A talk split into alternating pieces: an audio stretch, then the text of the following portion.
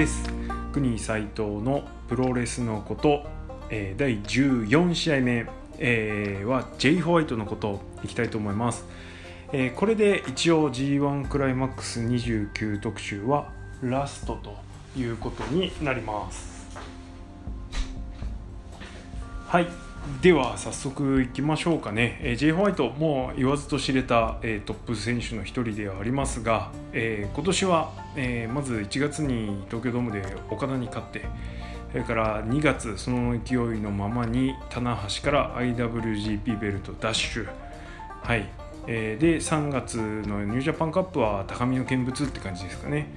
で4月優勝した岡田と MSG で IWGP 戦ここで負けます。まあ IWGP 取ってすぐ落とすっていうのはまあスターを作る上であの新日本がよくやる手というか新日本だけじゃないかもしれないですけどね。あのニュースターを、まあ、広く認知させるためにはいい手ですよね、えーで一発で落としてしまいます。はい、えーで4月はその後ドンタクシリーズの真ん中辺で名古屋で後藤と、え試合をしました。後楽園で少し因縁ついて、えーっとそこから、あのーシングルという流れになったのかな？あ違うか。そもそもどっかであったのかな？ちょっとよく覚えてないですけど 気が付いたら後藤に目をつけられてたという感じですね。えーはい、でここはまあまあそんなに、あのー印象残る試合というかそんなインパクトのある試合はしなかったんですけれども、まあ、J の方が圧倒的に強いという形で終わりました。で、えードンタクはその後はあのーメインストーリーには絡まないっていう感じでしたね。で6月あの棚橋の復帰戦の相手を務めるということになりました。えー、とここもね、えー本来だとドンタクの後ドミニオンで、えー J が挑戦するんだろうなとかリマッチだろうなと思ってたら、えージェリコが入ってきまして、まあ、そのジェリコに対してあんまり噛みついてないので、まあ、J とジェリコの話はないのかなみたいな、えー感じですかね。はい、でそこに割り込んできた棚橋ですね、はい。えー、と復帰で割り込んできた棚橋を、えー面倒見ると。ね、もう早くも棚橋が1年半スイッチブレードとして帰ってきて1年半で、えー棚橋の面倒を見る側に J が回ると、えーいうことになりました、え復帰戦の方はもうあの何度かお話もしてますが、えー J の方が勝ちまして、えーその前にやった棚橋戦その前の前の棚橋戦を踏まえた内容でこう来てでさらに今棚橋が悪いと言われている腕を巻き込んでの丸め込みだったのですごくいい試合でしたね。あの丸め込み本当良かったと思います。腕決めながらの。はい。ってな感じで、えー G1 に突入ということになりますがえっとこの G1 に関しては、えーブログの最新記事、えっとマッチメイクから読み解く G1 クライマックス29だったかな。一番最後の記事です。で、えー分析している通り、えー優勝候補筆頭となっております。はい、えー後ほど試合順も触れるんでそこでも確認できますが、えーセミファイナルばっかりなんですね。試合が。はい、セミファイナルばっかじゃあれじゃないかっていうかもしれないですけどもいろんな選手とどの選手だってもほぼほぼ上位っていう形なのでまあ岡田に次ぐぐらいの扱いではありますよね。あの試合順的に。はい。です。えまあこれがまさにプッシュされてるってやつになるんでしょうがちょっと一つだけね苦言というか文句を言っておきたいのがまあプッシュされてるって言葉があまりいいイメージで使われてないんですが当然プッシュする選手がその時々によっているのは間違いなくてプッシュされてないのに優勝する選手とか、えーっていうのはいないんですねはっきり言って。でしょうねあのたまたま優勝する選手なんかいなくて、うん、これはちょっと仕組み的な話になっちゃうかもしれないけれども、えーその時々によって推してる選手この選手をスターにしたいこの選手の人気を上げたいっていう選手がプッシュされるわけで、まあ、そこに関してあれこれ文句言うっていうのはちょっとどうなのかなと。で例えばこの前の吉橋あれももうプッシュされてるっていうことになるんでしょうがああいう谷間シリーズでのプッシュと、えー重要なシリーズでのプッシュっていうのはまた当然意味合いが変わってくるし、え担ってる役割も違うっていうのも理解しなきゃいけないし、え自分の好きな選手がプッシュされてる時はプッシュされてるっていう言葉を使わない。自分の嫌いな選手がプッシュされてる時は使うっていうのはなんかちょっと違うんじゃないのかなというふうに思う。今日この頃であります。はい。で、まあ、それと同じような感じでねあの試合展開 J の試合っぷりっていうところに関しても J が好きな人は、うんと、あの間が楽しく感じるだろうしあの面白い瞬間になるんだろうけれども、えー、J のこと嫌いな人は、えー、つまんないとかなんかダメだとかっていう言い方をするようになると思います。どうしてもね嫌いだとかダメだっていうところになるとあの受け付けないっていうところになるとそうやって変なフィルターがかかってしまうのであのねいいんですよプッシュされてる時とかポジティブなフィルターはどんどんかけりゃいいと思うんですけどネガティブなフィルターはちょっと注意しなきゃいけないなと俺は思ってます。ね。でも武士は嫌いだけどね。はい。ダメなものはダメでしょってね。はい。明確な理由があるからそこに関しては。っていうところです。はい。えー、技、ポンポンいきましょう。技です。えー、フィニッシュはブレードランナー。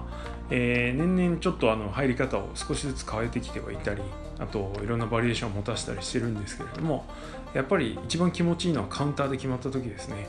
はい。えっ、と、相手が勝ったと思った瞬間、相手のフィニッシュに行った瞬間、それからお客さんがこれは決まったと思った瞬間に入るんで、えその瞬間やっぱり気持ちいいですよね。えーと、特にやっぱりドームの岡田戦の脇っぷりそれから驚きぶりそれからちょっとさ結構ねもう1年以上前になっちゃいますけどケニー相手に決めたやつとか US オード戦でああいうのは良かったですねはい、えー、G1 だとうんと去年の G1 なんかは反則金的もしくは椅子攻撃からのブレードランナーみたいなのが結構多かったんで、えー、カウンターっていう印象はほぼないんですけれどもえー、今年はねよりあの上で扱われてる上に切れ味が違うので、えー、よりよく見えるんじゃないかなと、え、誰のどの技にどういうふうにはまるかっていうのは楽しみです。えー、その他の技は結構ねあの多彩なんですけれどもタップアウト技として TTO があります。棚橋タップアウト。棚橋以外でも TTO はい。です。足殺しがえっ、ー、とちょっとねあの持ち技としてレパートリーっていうんですかね。あの足技足攻めが増えてきてるので、えー、ちょっとレスリングの幅も広がってるなという印象ですね。はい。それから3つ目に俺挙げておきたいのは逆水平です。ナイフエッジチョップなんて言われてますけれども、えー、J のキャラクターにも合ってる技だしそれから威力もある。ちょっと前にツイートで触れてフセッターであの隠しておいたんですけれども同じようなね逆水平を得意にしてるエルガンとやった時にあのまあ結構な威力 J も持ってるんで張り合えばいいんですけどわざと弱々しいチョップ打ってでエルガンは強いチョップ打ってっていうこう際立たせ方もしてたんでね。あのあれはたまたまとかじゃなくてわざとやってたんだろうなっていうのが明らかに見て取れるような感じだったんで、はいえー、ちょっともし暇だったらエルガン戦見直してみてください。あのエルガンを引き立たせるために、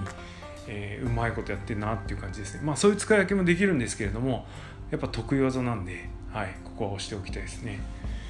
うん。あとはもういっぱいありますね。キーウィクラッシャー。なんすかねオセアニア勢があのキークラッシャーやるとキウイになるっていうねあの音感の問題なのかなのかしれないですけどとかあと技名よくわかんないんですけどあのひねりながらのブレーンバスターとかあとなんだっけ DVD え？DVDDT デスバレーボムの体勢からリバース DDT に入るやつ。ね、角度の浅いデスバレーだなと思ってたらそういう意図があったのかっていう感じだったんですけども。とかね結構いろいろ技あるんですよね。まあただヒールで間で見せるタイプなのであのどんどん技を減らしていってます。今でもまだちょっと多いかなと思うぐらいなんですけど。うん。それでもねあの帰ってきた時から比べたらだいぶ減らしてるしヤングライオンの時に使ってたそのいわゆるベビーフェイス的な動きっていうのはもうほぼほぼ影を潜めてる感じですね。リープフロッグしてからのかっこいい着地からのバックエルボーとかともう本当やんなくなっちゃったの残念なんですけどね。あの中村式の叩き込むエルボースマッシュとかやめちゃいましたね。まあその他にもちょっと封印気味の技があるので気になる方はちょっと過去の試合もチェックしてみるといいんじゃないでしょうか。で G1 のこといきましょう。プレビューね、えー、7月13日大田区で後藤とえー、これメインですね。これはまあ負けていいでしょう。譲ります。ことのためにも。はい。えー、後藤の代わりっぷりに注目したいので、はい、J はいつもの感じでやりつつ、はい、ビッグサプライズを持ってきてくれればなと思ってます。7月15日札幌石井戦。これは第8試合セミファイナルですね。メインが内藤太一。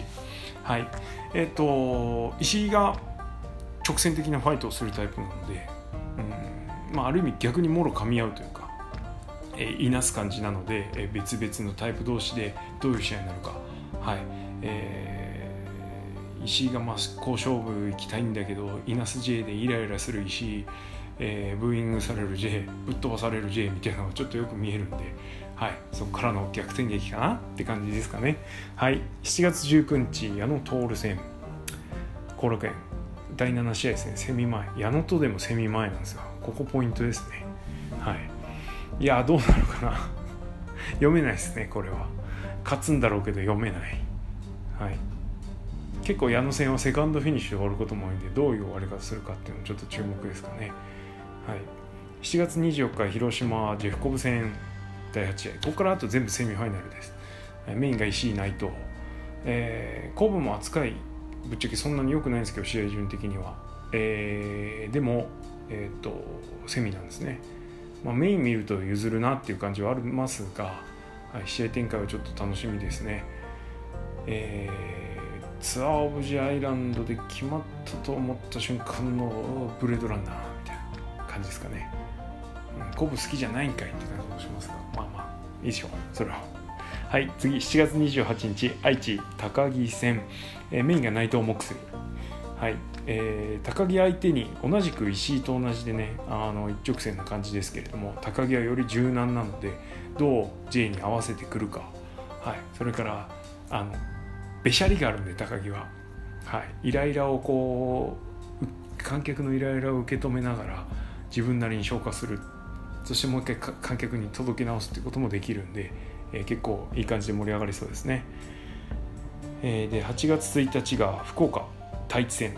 えー、メインは石井後藤。石井後藤もね後楽園で去年すごかったんでちょっと譲っちゃったかな。でもこれ絶対楽しみですよこの試合は。ヒール VS ヒールなんで、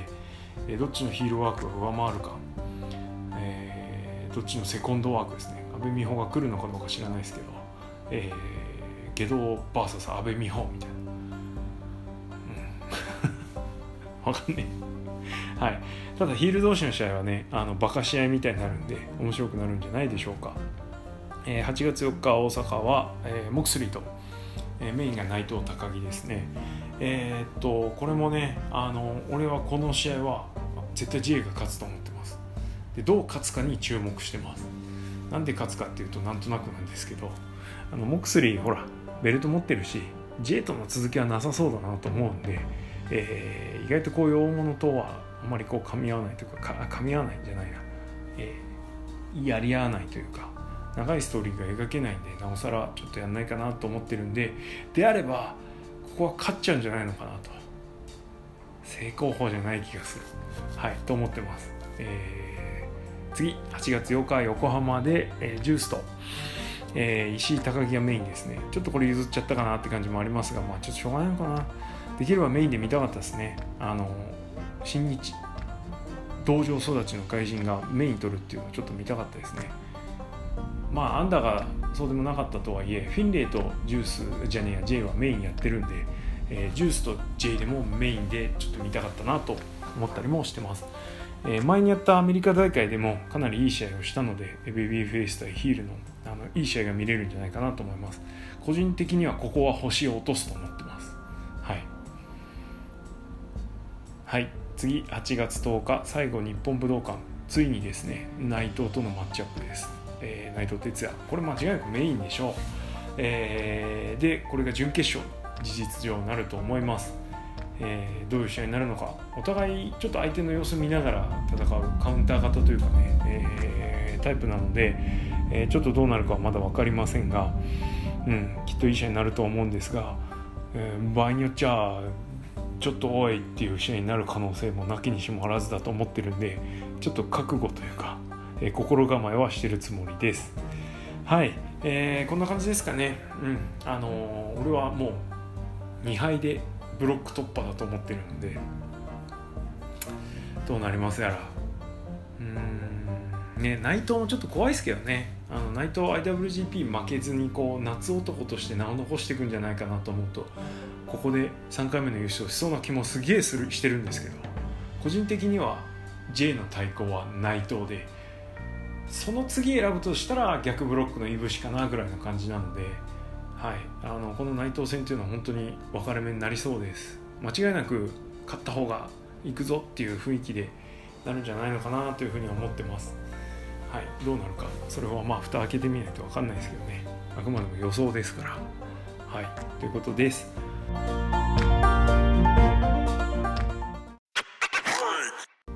はい。諸事情により今日はブツブツ切れているんですけれどもえっ、とこれでしばらくブレイクということになります。えー、G1 特集終わりましたんで、えーと、G1 開幕を待つと、